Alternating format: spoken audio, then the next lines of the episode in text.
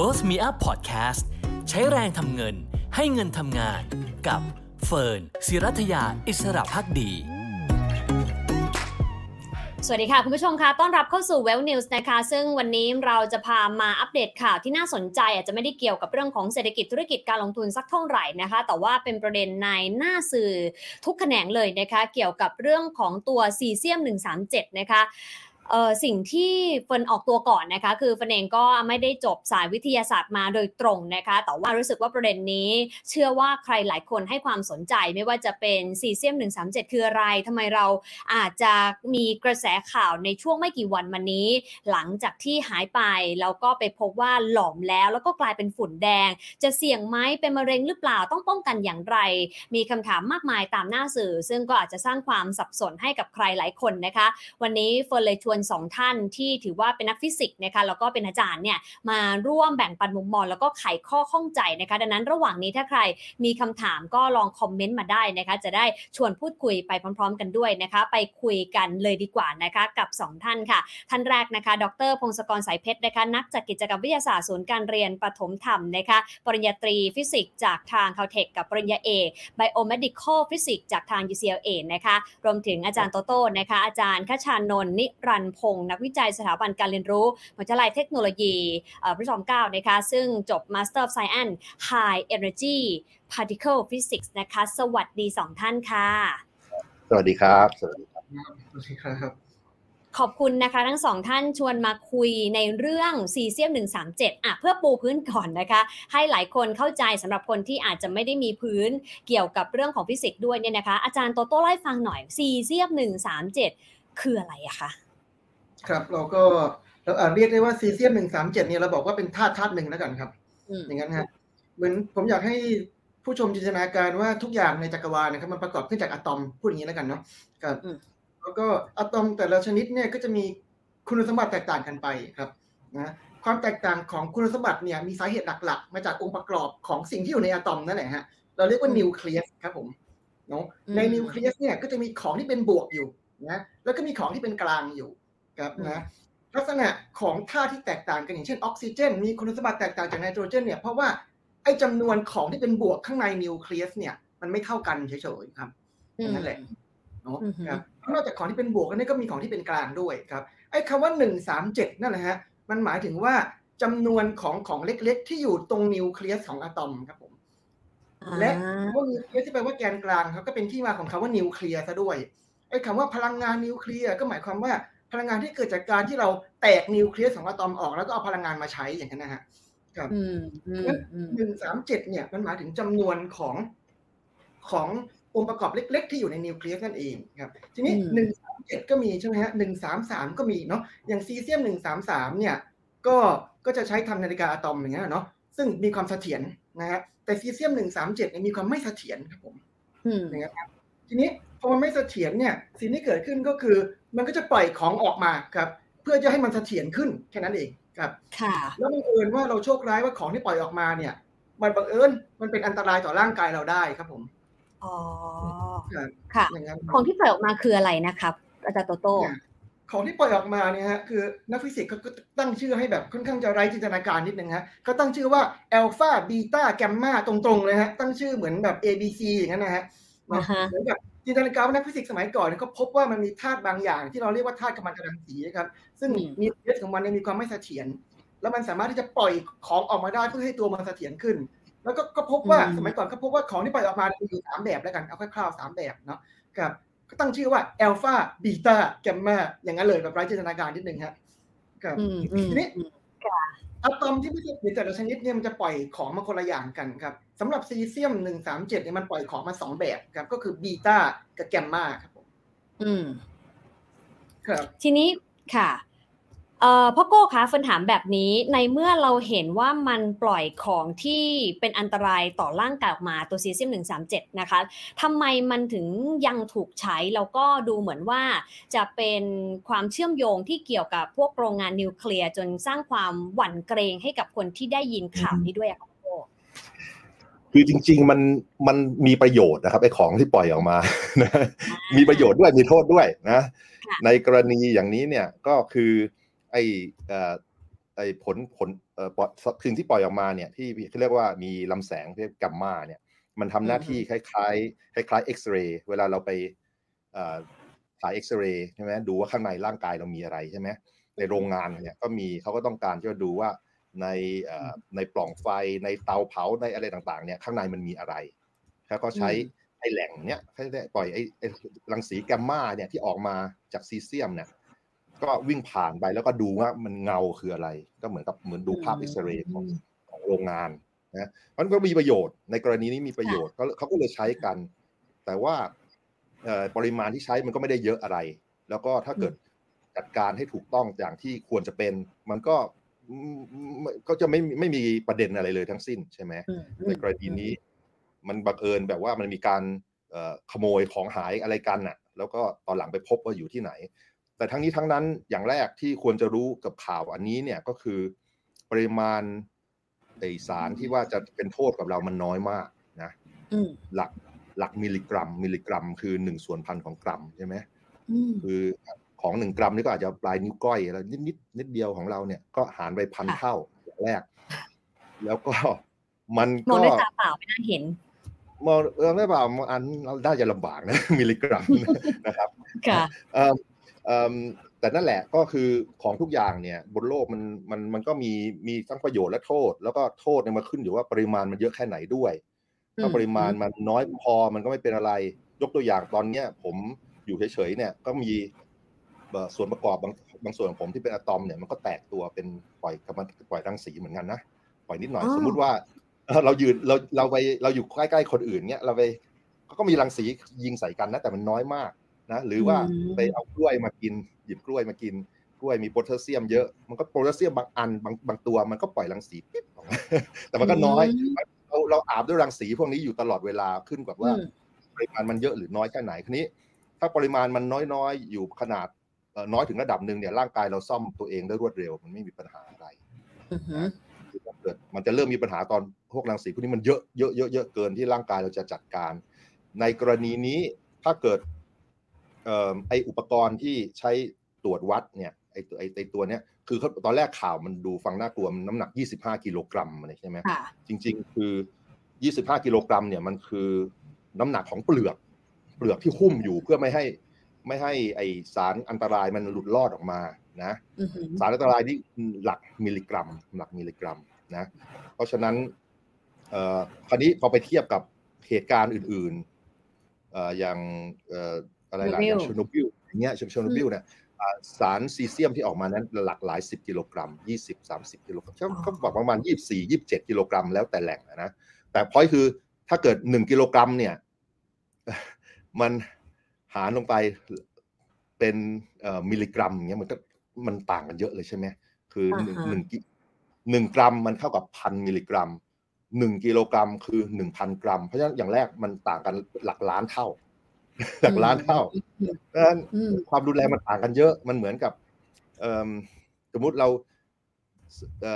กินอะไรบางอย่างเนี่ยกินเกลือนิดนึงเนี่ยคือเรารู้สึกเค็ม ถ้าเกิดหารลงไปล้านเท่าเหลือไม่กี่อะตอมของเกลือแล้วไม่กี่โมเลกุลเกลือเราไม่รู้สึกอะไรเนี่ยเป็นต้น ค่ะค่ะนั่นคือนั่นคือสิ่งที่จริง ๆ นักฟิสิกส์ทั้งพ่อโก้เองกับอาจารย์โตโต้บอกว่าไม่ได้น่ากังวลขนาดนั้นนะคะ ทีนี้ฟันฟันถามถึง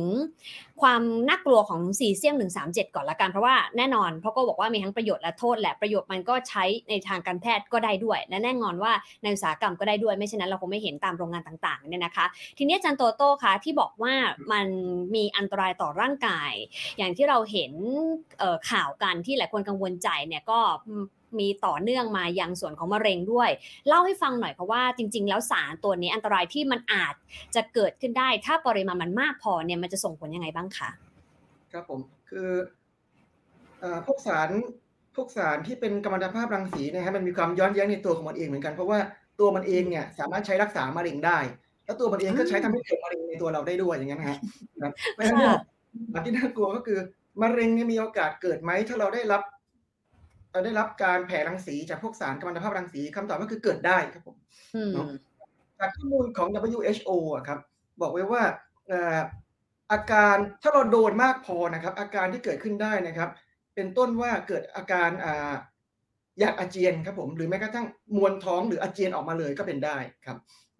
สำหรับที่ผิวเนี่ยอาจจะเกิดการแดงที่ผิวได้ครับ หรือว่าเกิดการสูดสูญเสียของเส้นผมได้ครับ หรือถ้าโดนแรงมากขึ้นไปอีกอาจจะเกิด radiation burn นะครับ ก็คือผิวหนังไหม้จากการที่จากการจากการโดนจากการโดนการแผ่รังสีใส่ครับจากโดนโดนรังสีผิวหนังก็จะก็จะเบิร์นได้ครับ แล้วก็ท้ายที่สุดเนี่ยเวลาที่ร้ายแรงที่สุดก็คือตายได้ครับผมเมื่อกี้เราบอกว่ามีบีต้าแกมมาใช่ไหมครับ คือ คือบีต้ากับแกมมาเนี่ยมันมันต่างมันเป็น มันเป็นอ่ารังสีคนละแบบพูดง่ายก็ได้นะเป็นรังสีคนละแบบครับบีต้าเนี่ยอ่าเรียกว่ามีอำนาจทำลายล้างเยอะกว่าแกมมานั่นจริงๆแล้วครับ จริงๆแล้วบีต้ามีอำนาจทำลายล้างเยอะกว่าแกมมาแต่ว่าบีต้าเนี่ยมันไม่ค่อยทะลุทะลวงเท่าไหร่ฮะในขณะที่แกมมาเนี่ยทะลุทะลวงยับเลย เพราะนั้นเนี่ยโดนแกมมาเข้าไปเนี่ยนอกจากที่ผิวแล้วเนี่ยมันมีโอกาสเข้าไปทำร้ายอวัยวะภายในของเราได้ด้วยครับอ๋อทีนี้อันนี้คือนับแค่โดน โดนการแผ่รังสีนะครับ ยังไม่นับว่าเราได้กินตัวซีเซียมหนึ่งสามเจ็ดเข้าไปในร่างกาย อันนั้นก็อีกเรื่องหนึ่งครับ อืม ถ้าถ้ากินไปจะเกิดอะไรขึ้นคะถ้ากินไปหมายความว่า เราได้รับรังการแผ่รังสีอยู่ตลอดเวลาครับ ผม เหมือนกับว่าสมมติว่ามันมีการแผ่รังสี มันมีซีเซียมหนึ่งสามเจ็ดหล่นอยู่ที่พื้นตรงนั้น อย่างเงี้ยนะแล้วเราเดินผ่านเราก็ได้รับแค่นั้นแหละตอนที่เราเดินผ่านครับแต่ถ้าเรากินมันเข้าไปเนี่ย เราจะได้รับradiation ตลอดเวลาที่เรามีชีวิตอยู่ครับ แล้วก็มีโอกาสเป็นมะเร็งได้ครับ อ๋อค่ะ แต่อันนั้นคือต้องมีปริมาณมากพอถูกไหมอาจารย์โตโต้มากพอในระดับหนึ่งครับใช่เหมือนที่อาจารย์พงศกรบอกนะว่า จริง ๆ แล้วเนี่ยสารที่แผ่รังสีนี่มันมีทุกที่รอบๆตัวเราครับ อืมถ้าเรามีมิเตอร์ไปวัดเนี่ยมันจะขึ้นตลอดเวลาเลย ว่ามันมีมันมี radiation เข้ามาครับนะเพราะฉะนั้นเวลาเขาวัด radiation จริง ๆ เนี่ยว่าเราอยากรู้ว่ามี radiation จากไอซีเซียมเท่าไหร่เนี่ยเขาก็ต้องวัด radiation จากซีเซียมก่อน แล้วก็ลบด้วย radiation ของ ของที่เราเจอในประจำวันอยู่แล้วอย่างนั้นนะฮะอืมถึงจะวัดได้ว่ามันมันมากน้อยแค่ไหนนะคะ ที่เราเจอจากตัวซีเซียม งั้นฟันถามเพิ่ม ถ้าสมมติทุกวันนี้เราไม่มีข่าวเนี่ย เจ้าซีเซียมเรามีโอกาสที่จะได้รับสารของเอ่อตัวกัมมันตภาพรังสีนี้จากชีวิตประจำวันทั่วไปของเราหรือเปล่าคะซีเซียมเนี่ยค่าที่หาได้ยากนะครับเพราะนั้นเนี่ยโอกาสที่จะได้รับอันตรายจากซีเซียมไปแทบไม่มีเลยครับผมถูกไหมครับอาจารย์ภูสกรคิดว่าอย่างนั้นไหมครับ มันมันไม่ไม่น่านะครับ มันไม่น่าหลุดรอดออกไปนะครับเราเราเราน่าจะไประมัดระวังในพวกนั่นดีกว่าการเผาไหม้ทั้งหลาย เผาไหม้พวก น้ำมันพวกเชื้อเพลิงอะไรพวกนี้ไอ้พวกมันที่เราขุดขุดถ่านหิน ขุดแก๊สธรรมชาติขุดน้ำมันมันเนี่ยมันก็มีอะตอมที่เป็นกัมมันตภาพรังสีด้วย แล้วตอนเผามันก็ลอยบนอากาศคือไอ้พวกนี้มันมีออกมาไอ้พวกนี้น่าจะมีเยอะมากกว่าซีเซียมอะไรที่เราพูดถึง เพราะซีเซียมมัน มันเฉพาะเจาะจงแล้วมันเกิดเฉพาะคนสร้างมาโดยตั้งใจ มันไม่มันไม่ได้อยู่ตามธรรมชาติไม่ได้เกิดธรรมชาติ คือเราเราต้องเอาเอ่ออะไรล่ะทำยูเรเนียมอะไรต่างๆ มาทำนู่นทำนี่ แล้วเราก็ได้ซีเซียมมา แล้วซีเซียมไปใช้ในการแพทย์ในอุตสาหกรรมอีกทีหนึ่งเพราะมันก็แพงมันก็เราก็ต้องระมัดระวังใช่ไหมของแพงนะครับ ค่ะ เพราะฉะนั้นไม่ได้มีอยู่ในทั่วไปในชีวิตประจำวันอยู่แล้วนะคะสำหรับตัวซีเซียม แล้วแล้วแล้วตัวสารที่มันออกมาจากการขุดน้ำมันเอยหรือว่าถ่านหินเอยที่พี่ก็บอกว่าเฮ้ยมันน่าระวังมากกว่าเพราะมันมีสารคล้ายๆ กันเนี่ย ความรุนแรงมันเหมือนหรือว่าต่างจากซีเซียมยังไงบ้างคะก็มันก็อาจมันขึ้นกับว่าเป็นสารธาตุตัวไหนอะไรอย่างเงี้ยนะครับ แต่มันก็ยังมีหลายอย่างมากเลยนะ แต่ว่าปริมาณก็ยังน้อยอยู่ดี ปริมาณก็ยังน้อยอยู่ดีคือ คือเอาเป็นว่าภัยจากกัมมันตภาพรังสีทั้งหมดเนี่ยโดยเฉลี่ยทั้งโลกเนี่ย มันน้อยกว่าการเดินข้ามถนนหรือขับรถในประเทศไทยนะอุบัติเหตุใช่ไหมคะความเสี่ยงความเสี่ยงมันต่ำกว่ากันเยอะแบบเป็นเป็นหลายเท่ามากๆเป็นสิบเป็นร้อยเป็นพันเท่าได้นะ ขึ้นกับว่าอยู่แถวไหน เพราะฉะนั้นเกือบไม่ต้องเกือบเกือบไม่มีคนคนเอาเป็นว่าในเวลาที่ผ่านมาสามสิบปีเนี่ยที่เกิดจาก ตายจากธรรมชภาพรังสีอะมันหลักหมื่นใช่ไหมแต่ว่าหมื่นนี่ก็หมื่นแบบหมื่นต่ำนะหมื่นหมื่นสองหมื่นอย่างมากไม่หมื่นนะแต่ว่าประเทศไทยเนี่ยทุกปีเราตายบนถนนสองหมื่นกว่า เป็นต้นใช่ไหมแต่นั้นคือสามสิบปีนั่นสามสิบปีฉะนั้นมันมันมันเออเป็นความเสี่ยงที่ต่ำมาก แต่ว่ามันน่าตื่นตูม เพราะว่ามันมันมีคาร์บอนนิวเคลียร์ด้วยอุ้ยระเบิดหรือเปล่ามันมันไม่เชิงมัน มันการภาพรังสีมันมีอยู่รอบ ๆ ตัวเราอยู่แล้ว ในตัวเราก็ในอาหารเราก็มีนะ แล้วก็มันก็มีประโยชน์เยอะด้วยนะอืมเอ่อรักษามะเร็งอะไรอย่างที่กล่าวไปนะอาจารย์ชานนท์บอกไปเอิ่มคราวนี้เอ่อโดยทั่วไปเนี่ย ถ้าเกิดไม่ไม่อุบัติเหตุรุนแรงอะไรเงี้ยแล้วก็เราไม่อยู่ใกล้ ๆ มันจะไม่เป็นอะไร ไม่มีอืมปัญหาอะไร ในกรณีวันไอ้ไอ้ข่าวที่เกิดในประเทศเราเนี่ย สมมุติว่าผมเป็นคนไปเอาเอาไอ้ขโมยไอ้เครื่องนั้นมาไอ้ไอ้ตัวนั้นมายี่สิบห้ากิโลกรัมที่มันเปลือกเนี่ยแล้วมีสารเอ่อซีเซียมอยู่ข้างในเนี่ย แล้วผมเอามาจ่อหน้าผมเนี่ยยกมาจ่ออย่างเงี้ยจ่อผมต้องจ่อผมต้องยักยกยกแล้วจ่ออย่างนี้ไว้ประมาณหนึ่งชั่วโมงมันถึงจะเกินโดสปกติที่คนไม่ควรจะเกินในหนึ่งปีโอเคนะซึ่งมันก็รุนแรงแต่ว่า มันจะ เออซึ่งอาจจะไม่มีคนทำแบบนั้นเนาะอืมไม่มีไม่มี หรือหรือจะให้ให้มันแบบเออเอาเป็นถึงเอ่อต้องจอแบบติดอย่างเงี้ยประมาณร้อยชั่วโมงแล้วกันร้อยชั่วโมงร้อยชั่วโมงมันถึงจะเริ่มป่วยได้ เริ่มป่วยได้อ่าแล้วค่ะถ้าเกิดถ้าเกิดผมไม่ได้ไปจออย่างนี้ล่ะ ถ้าเกิดผมเดินห่างไปเป็นสักเอ่อสิบเมตรอย่างเงี้ย อันนี้มันเจือจางมากความเข้มอะไรมันลดลงไปมาก อันนี้แทนที่จะเป็นเอ่อหลักสิบชั่วโมงนี่อาจจะเป็นหลัก หลายเดือนหลายหลายปีอะไรอย่างเงี้ยกว่าจะเริ่มอืมป่วยได้ แล้วคราวนี้อืมพวกเราเอ๊ะอย่างอย่างอย่างในข่าวเนี่ยก็มีมีคนแชร์ในโซเชียลมีเดียหลายอันที่บอกว่าไปไปไปด่าคนทำงานที่บอกว่าเอาพลาสติกมากันอะไรอย่างเงี้ย แล้วก็บอกโอ้เฮ้ยจะมันพลาได้สติกเหรอได้เหรออะไรเงี้ยเออก็เขาไม่ได้กันรังสีเขาไม่ได้เขากันไม่ให้คนเข้าไปอยู่ใกล้ๆเพราะถ้าเกิดระยะอ๋อมันห่างมากพอปุ๊บมันเข้มข้นน้อยมากไม่ต้องห่วงแล้วใช่ไหมค่ะเรา ไม่ต้องการให้คนเอาไปไปอยู่ติดอยู่กับไอ้ฝุ่นแดงที่สงสัยว่าอันตรายอย่างเงี้ยแล้วไม่อ่าไม่ได้เอาฮะไม่ให้เอาคนตักฝุ่นแดงใส่ปากอะไรเป็นต้นแล้วถ้าเกิดถ้าเกิดมันห่างกัน ห่างละห้าเมตรสิบเมตรมันไม่มีอะไรแล้วใช่ไหมอ่าประกันอ๋อเหรอคะแค่ครับห้าเมตรสิบครับเมตรก็แทบจะไม่มีผลแล้วเหรอคะไม่ไม่ไม่ไม่มีครับในในกรณีนี้นะในกรณีนี้คือมันมันน้อยปแบริบมาณมันน้อยอืมน้อยมากอืแล้วก็เอออย่างว่าแหละครับ ของมันแพงไงมันไม่ได้ใช้พร่ำเพรื่อ นะอืมไม่ใช่อืมหลุดมาพีเป็นกิโลกรัมนี่เราออกแบบมิลหลักมิลลิกรัม ไม่ถึงไม่ถึงมิลลิกรัมที่เหลืออยู่เนี่ยอืมค่ะ เอออาจารย์โตโต้คะเขาเขาใช้อะในอะไรบ้างอะคะสำหรับเจ้าซีเซียมหนึ่งสามเจ็ดเนี่ยนอกจากในโรงงานนิวเคลียร์แล้วเนี่ยค่ะเพราะว่าเออเราก็ตั้งคำถามนะว่าเออแล้วเขาเอามาใช้ทำอะไรนะในบ้านเรา ครับ อย่างอย่างที่บอกนะคือเอ่อ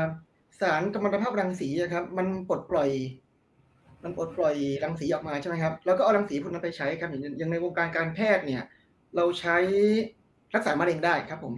อืมใช่เนาะแล้วก็ในอุตสาหกรรมเนี่ยเราใช้วัดความหนาของของได้ด้วยนะครับ เพราะเรารู้ว่าไอ้รังสีที่ออกมาเนี่ย ถ้ามันวิ่งผ่านความหนาเท่าเนี้ยมันจะเหลือเท่าไหร่อย่างเงี้ยนะครับยิงไปเท่านี้มันเหลือเท่าไหร่ ถ้าความหนามันมากขึ้นก็เหลือน้อยลงครับ ถ้าความหนามันน้อยลง มันก็เหลือผ่านไปมากขึ้น เราจะวัดความหนาของ อ๋อของสิ่งสิ่งของได้ครับแต่มันยังไงคุ้มก็เหรอคะเพราะว่าราคามันค่อนข้างสูงเหมือนกัน โอ้อันนั้นนี่เราไม่ได้อาจจะไม่ได้ใช้ซีเซียมนะมันมีหลายตัวให้ใช้ครับ อ่า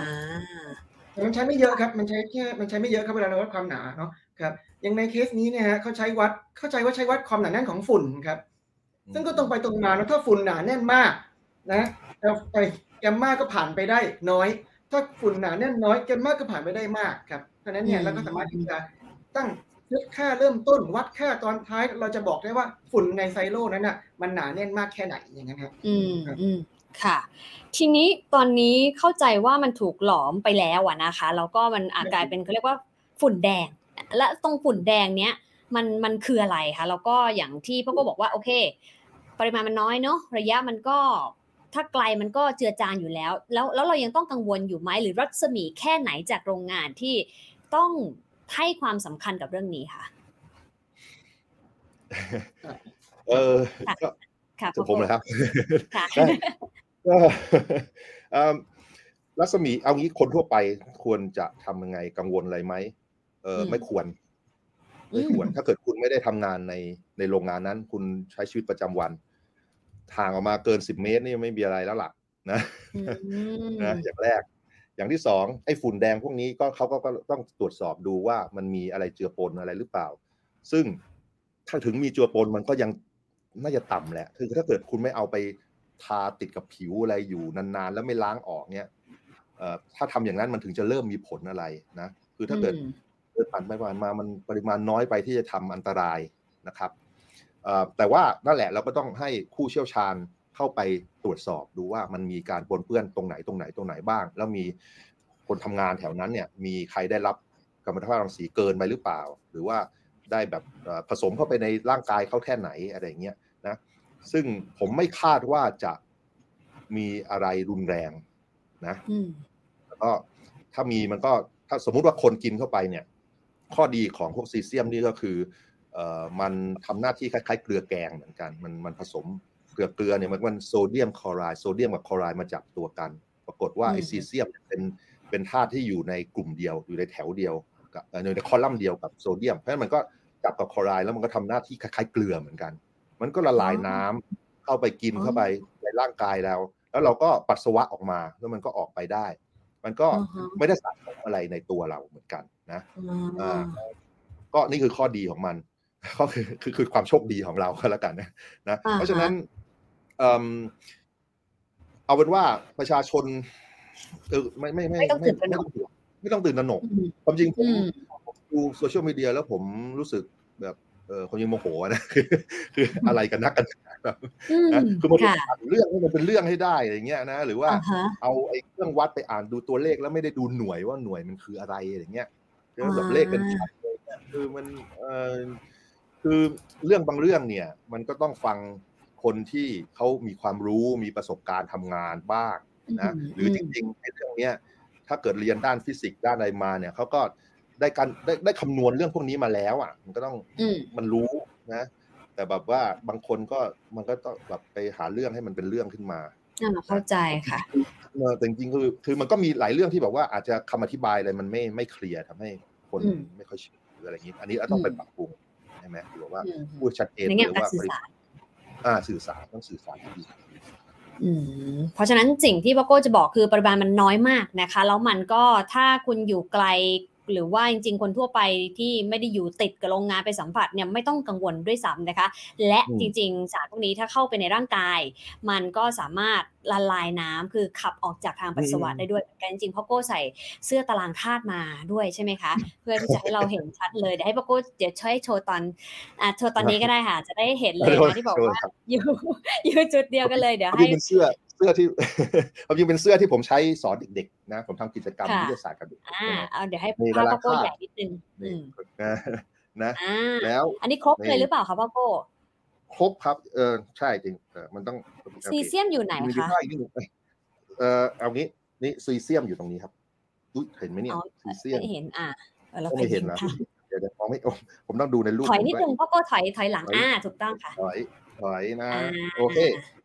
แล้วเออมันอยู่ในคอลัมน์แรกครับ คอลัมน์แรกแล้วก็อยู่แถวนี่ซีเซียม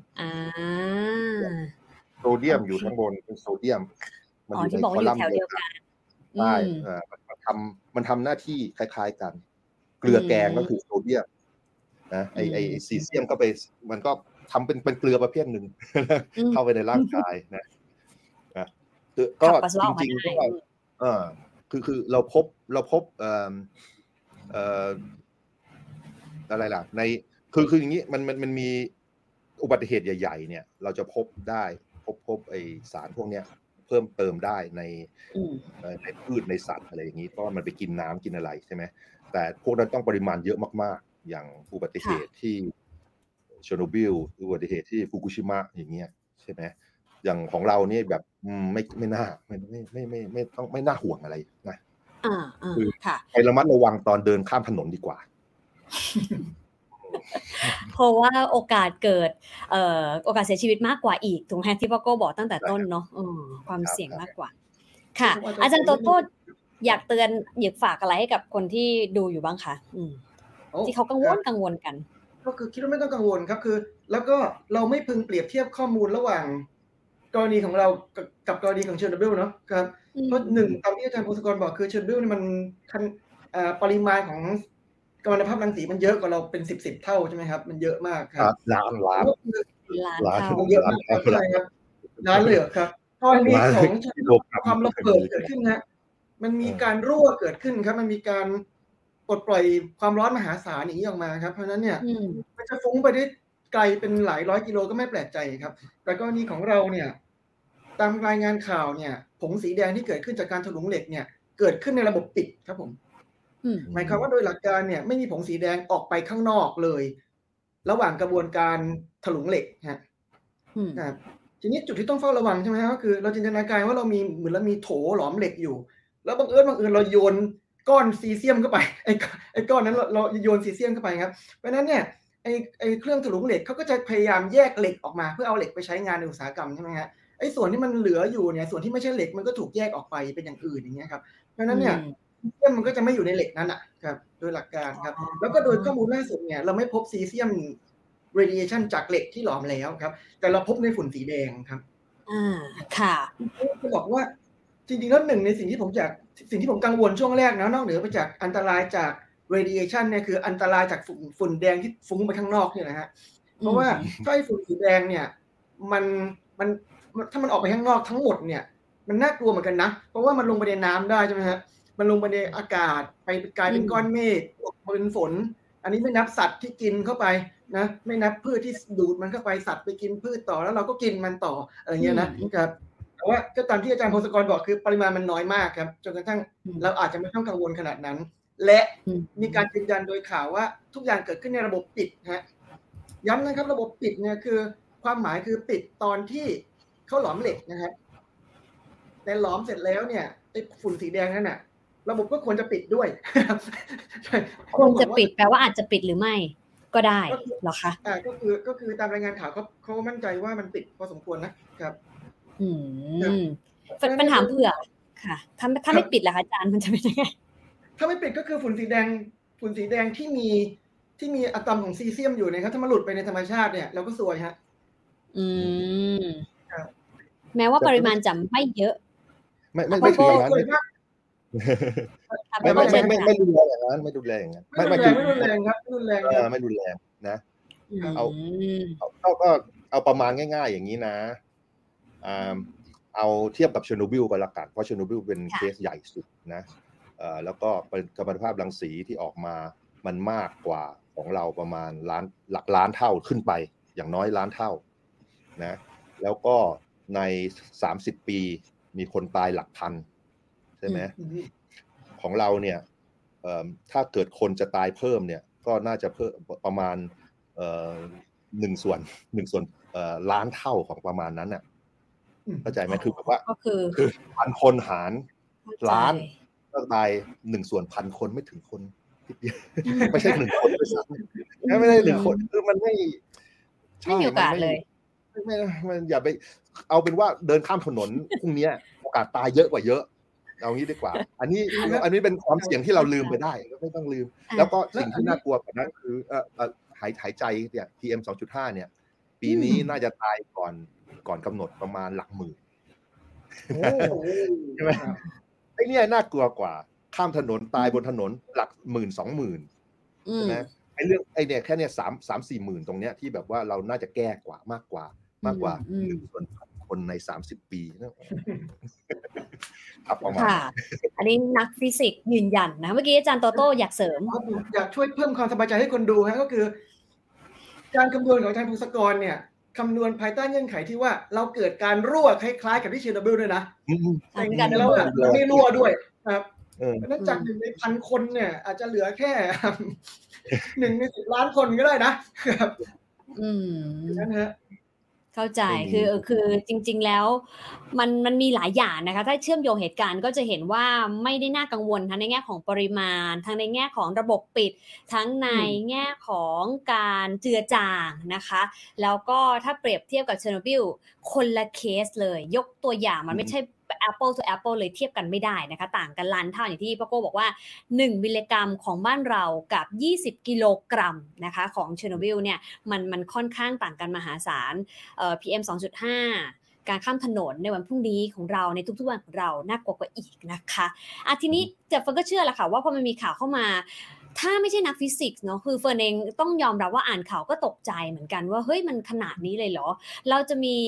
เคยคุยกับพ่อโก้นะคะ ในช่วงโควิดจำได้พ่อโก้บอกอยู่คำหนึ่งว่าเราต้องมีแบบ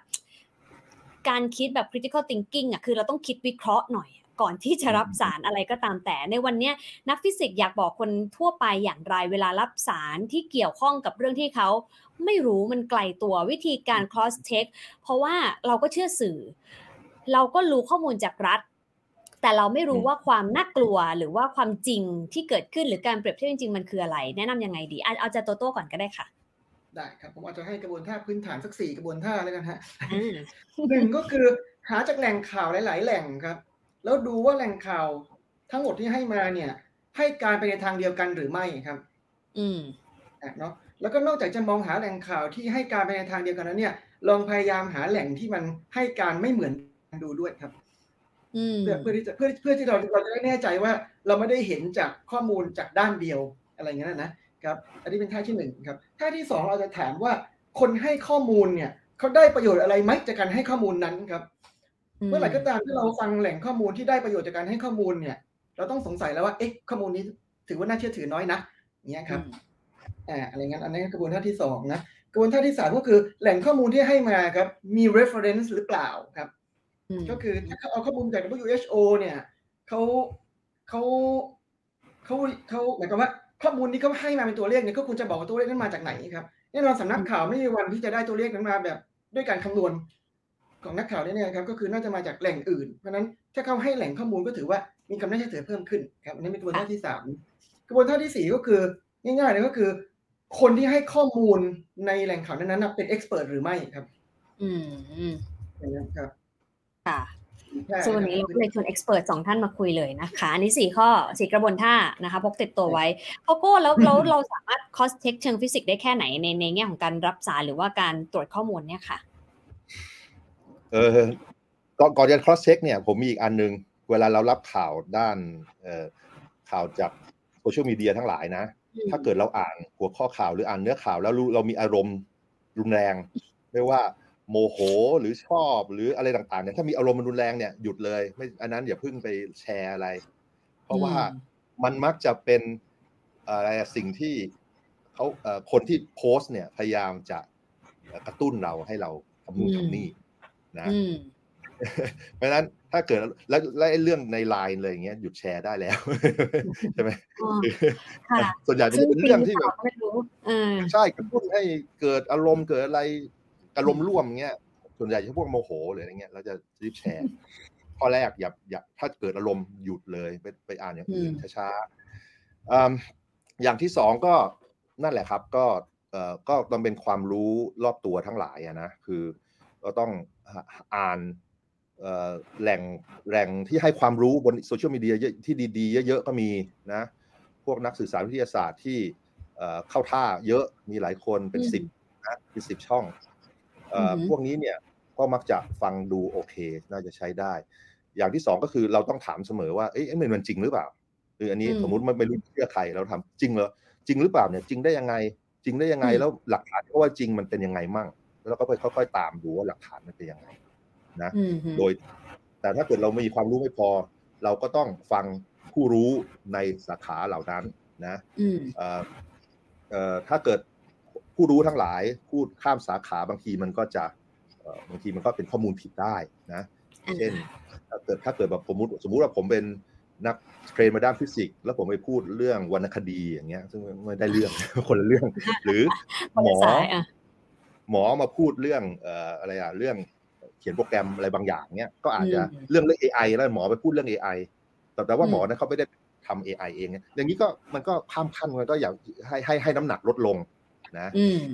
ก็ต้องฟังคนที่อยู่ในฟิลนั้นจริงๆนะอย่างเช่นคนที่ทำงานที่ปรมูปรมาณูที่เพื่อสันติเนี่ยสาเหตุหนึ่งคนหลาย ๆ คนประชาชนอาจจะเห็นว่าเขาชิลมากอะไรอย่างเงี้ย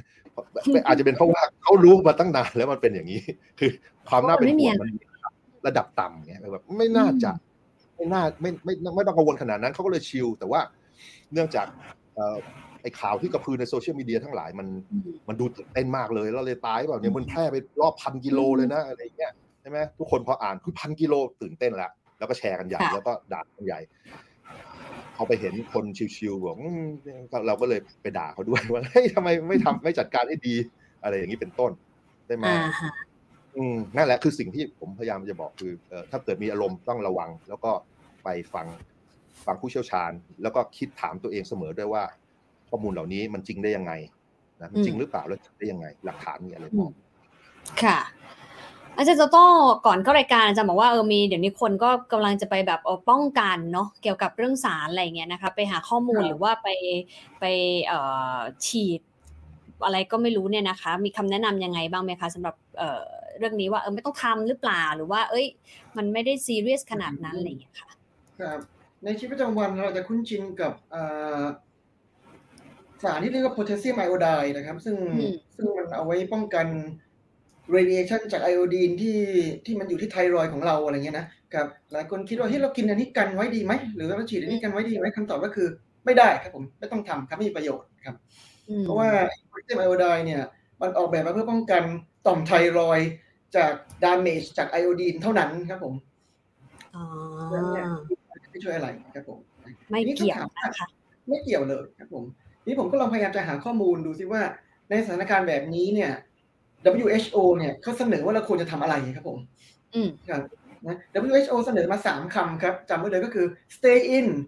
tune in แล้วก็ follow instructions ครับ WHO บอกงี้ stay in หมายความว่า ในกรณีที่มันมีการรั่วออกมาจริงๆนะครับ การอยู่ในบ้านที่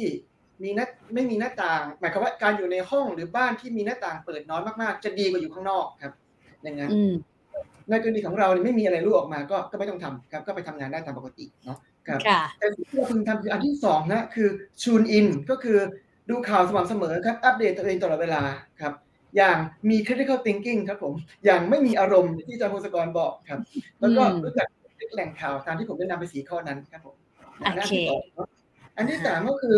ระหว่างที่เรา tune in อยู่เนี่ย ถ้ารัฐบาลประกาศออกมาว่า เราควรทำอะไรครับ เราควรจะ follow instructions ครับก็คือเราทำตามทุกอย่างที่รัฐบาลบอกให้ทำครับ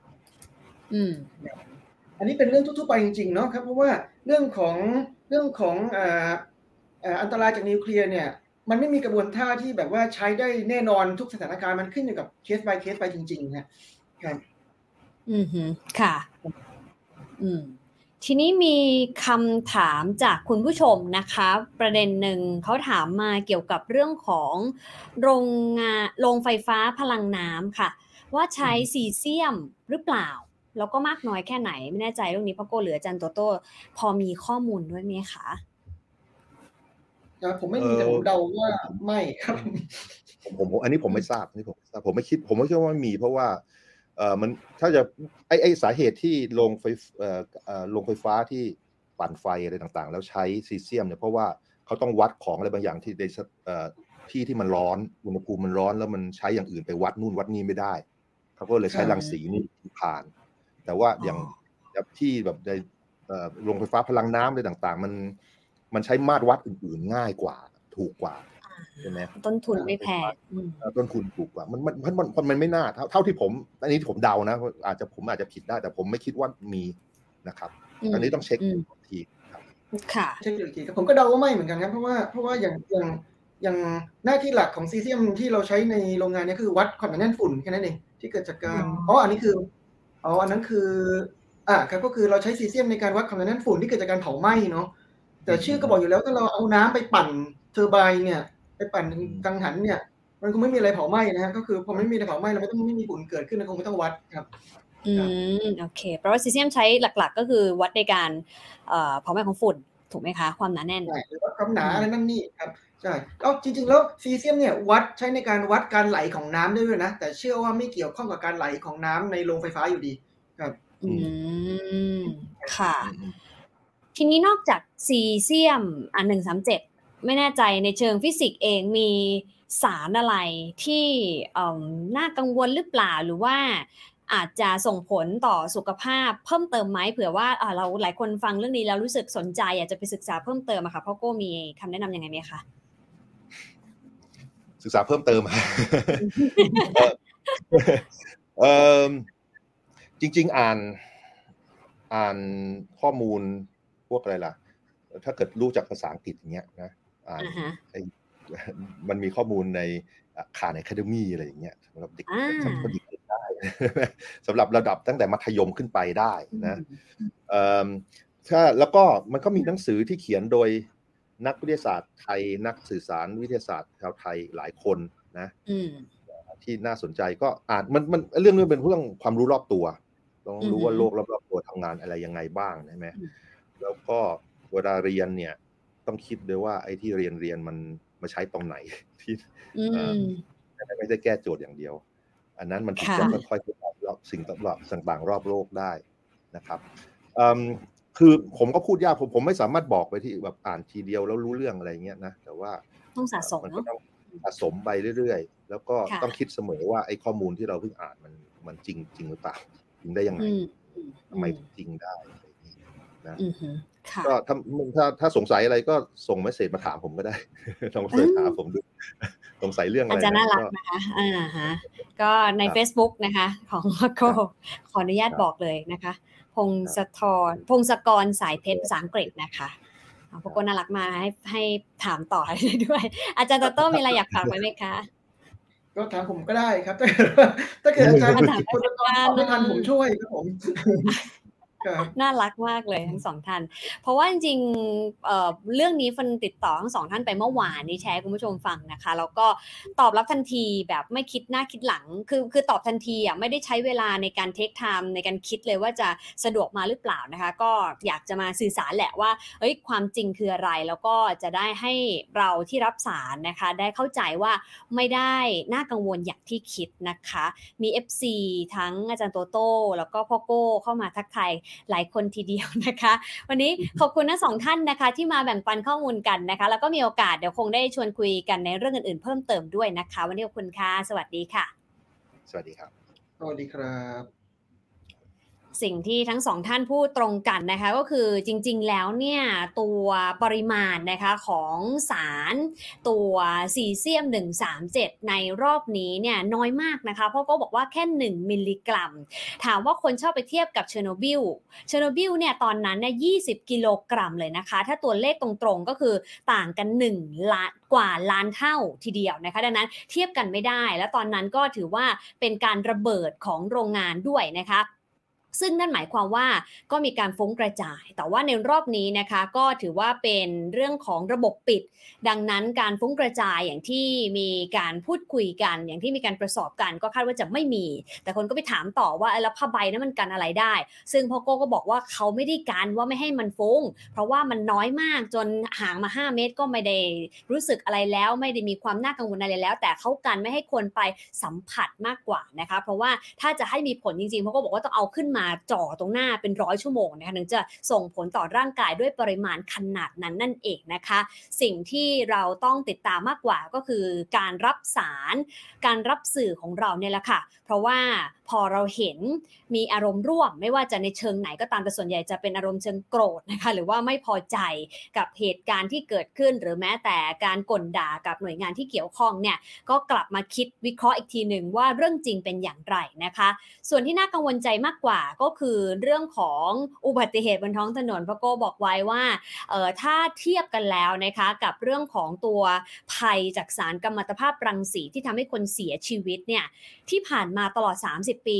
มีผู้เสียชีวิตจากเหตุการณ์กัมมันตภาพรังสีแค่หลักหมื่นถึง 20,000 คนเท่านั้นเองตลอด 30 ปีนะคะ แต่อุบัติเหตุในแค่บ้านเราในกรุงเทพมหานครเนี่ยทุกๆปีก็มีคนเสียชีวิต